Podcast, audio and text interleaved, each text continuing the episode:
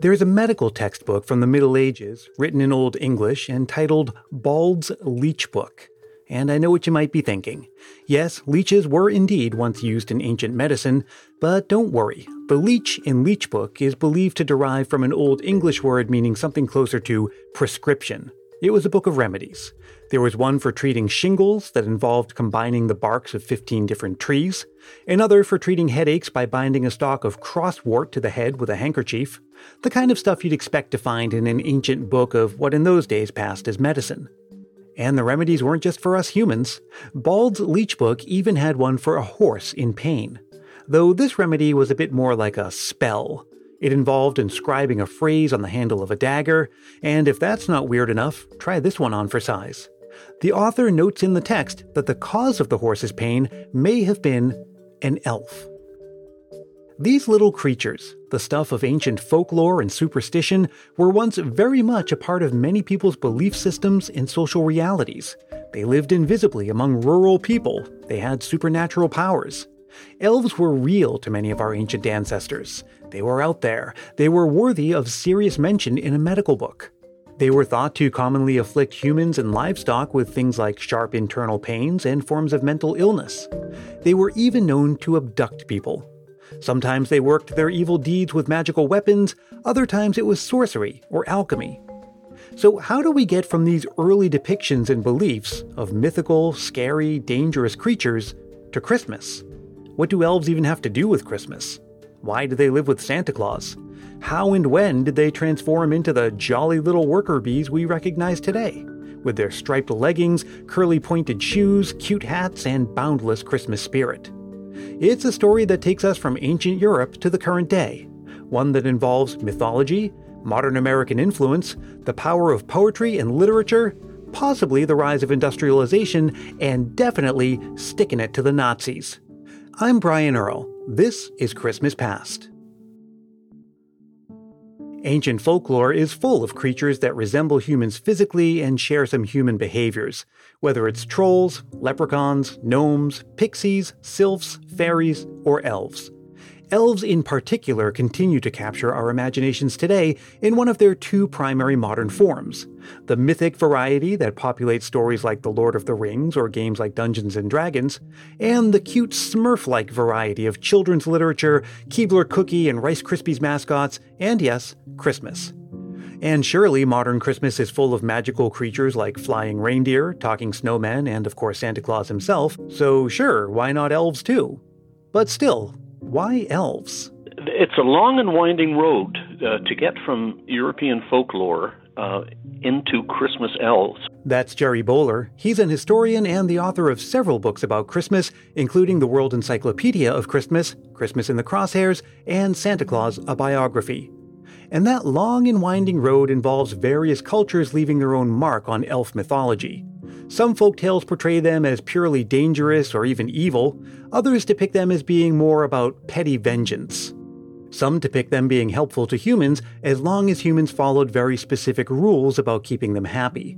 And out of those traditions, we take our first tentative step toward today's familiar Christmas elf, with a particular type of elf from Scandinavian myth known as a nisser. You'd recognize one immediately if you saw a picture short in stature, like two or three feet tall, pointy ears, often shown with a long white beard, and always with a distinctive elfin hat. They were originally conceived of as sort of guardians of the farm, but if they are slighted or you do something against tradition, they will punish you. Things start to come more into focus in the beginning of the 19th century, when many folktales graduated from superstitious beliefs to forms of entertainment, and from strictly oral traditions to things collected and published for the masses. We've got a fascination with that world that develops in the early 19th century as the Grimm brothers come out with their uh, sort of anthropological findings and their books of fairy tales. So we've got much more interest in that fairy world uh, than we had in previous centuries. Now, all we've done so far is establish broad contemporary interest in characters from ancient folklore. We still haven't connected any of it to Christmas, but that would happen soon. And the thing that would set it all in motion was the 1821 publication of a now largely forgotten poem. A single poem called A Children's Friend um, which everybody should be much more aware of than they are. This is the first work of literature that takes the Western Christmas gift bringer, which up to that time had largely been uh, St. Nicholas, and calls him by the, the Dutch transliteration Santa Claus. But it wasn't just the name change from St. Nicholas to Santa Claus that was so revolutionary. It was, in description and in the illustrations that accompany the poem, the fact that Santa Claus was depicted as entirely secular. He's not a bishop. He doesn't wear a bishop's mitre or, or carry the, the bishop's crozier. He is dressed in fur and pulled by a reindeer powered sleigh. The flying sleigh had already been done. Washington Irving, writing as Diedrich Knickerbocker, described something similar in his satirical A History of New York, published in 1809. But it's important to call out that in Irving's version, A, it was a single horse who pulled the sleigh, and the sleigh was referred to as a wagon, for whatever that's worth, and B, that the sleigh was pulling St. Nicholas, not Santa Claus. Why was Santa Claus depicted the way he was in The Children's Friend? We'll never know. But what we do know is that this description, furs, reindeer, portrays someone who comes from a colder climate, a creature of the north. And once he's a creature of the north, then your eyes shift to places like northern Germany and Scandinavia. And that's where the elves start coming in. Now we're getting closer to Christmas elves. Santa is from the north, as opposed to St. Nicholas, who's from what's now Turkey. There's at least a geographical link between Santa and elf lore. And then, shortly after the publication of The Children's Friend, came another poem. This one, much more widely known today A Visit from St. Nicholas by Clement Clarke Moore. And that's our first mention of an elf directly as a gift bringer. Today, that poem gets a lot of credit for shaping the modern image of Santa, even though it was mostly picking up where The Children's Friend left off. But the point is, we now have two poets staking out ground in the 1820s, really contributing to this period of rapid shaping of the modern Santa Claus. Not until the 1850s, uh, over 30 years since the first appearance of Santa Claus, that we get elves. And there, in the 1850s, we, we've got two books that show him surrounded by helper elves. Uh, the first one is, a book called Little Messenger Birds, uh, 1851 and then there's uh, The Wonders of Santa Claus, uh, which comes out in, in Harper's Weekly in 1857. And the astonishing thing about helper elves is that these are the first gift bringer helpers that are not scary. For hundreds of years, the gift bringer, whether it's it's the Christ Child or uh, Saint Nicholas or any variation thereof, has always had a scary helper. Those scary helpers include characters like Krampus or Père Fouettard. These guys would be scary in appearance and also threaten to literally beat or abduct naughty children.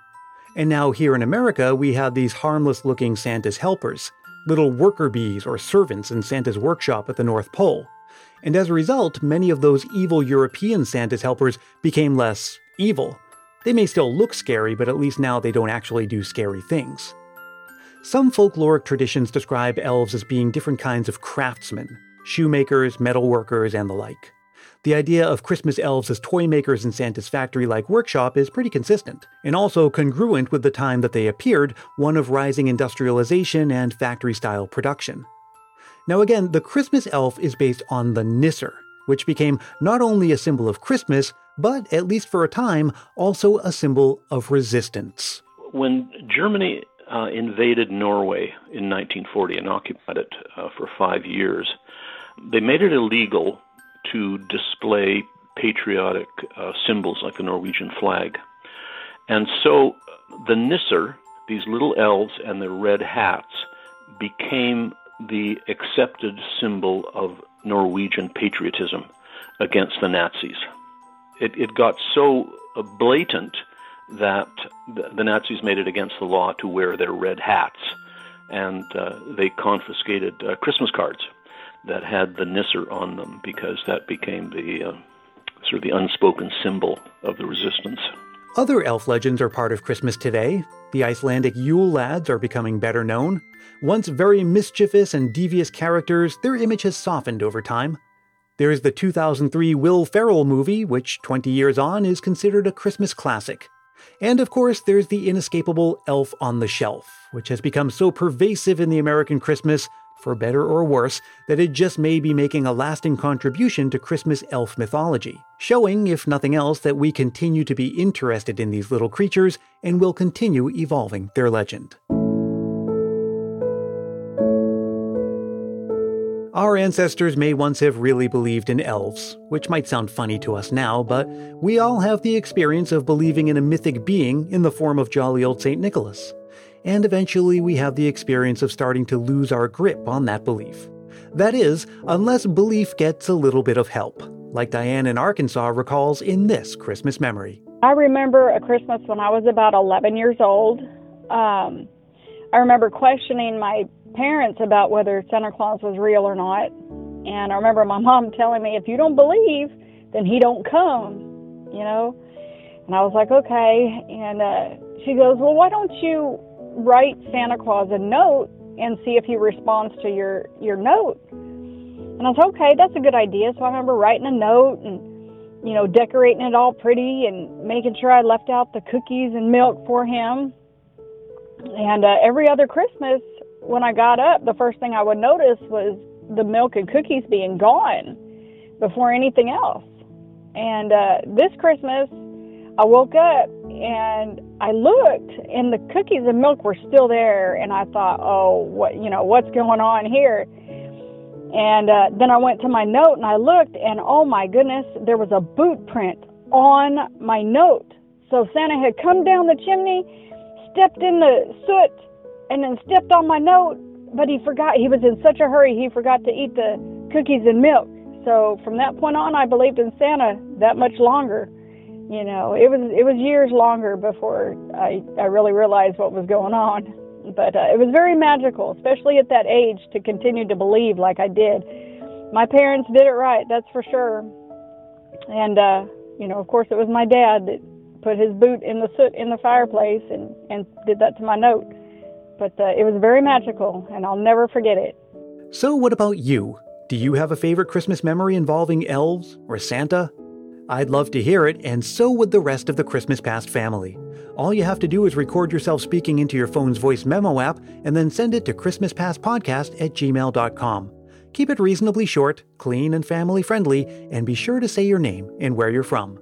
Christmas Past is produced in wonderful Willow Glen, California by yours truly, Brian Earl. Thank you so much to Gerry Bowler and Diane in Arkansas, and thank you for listening.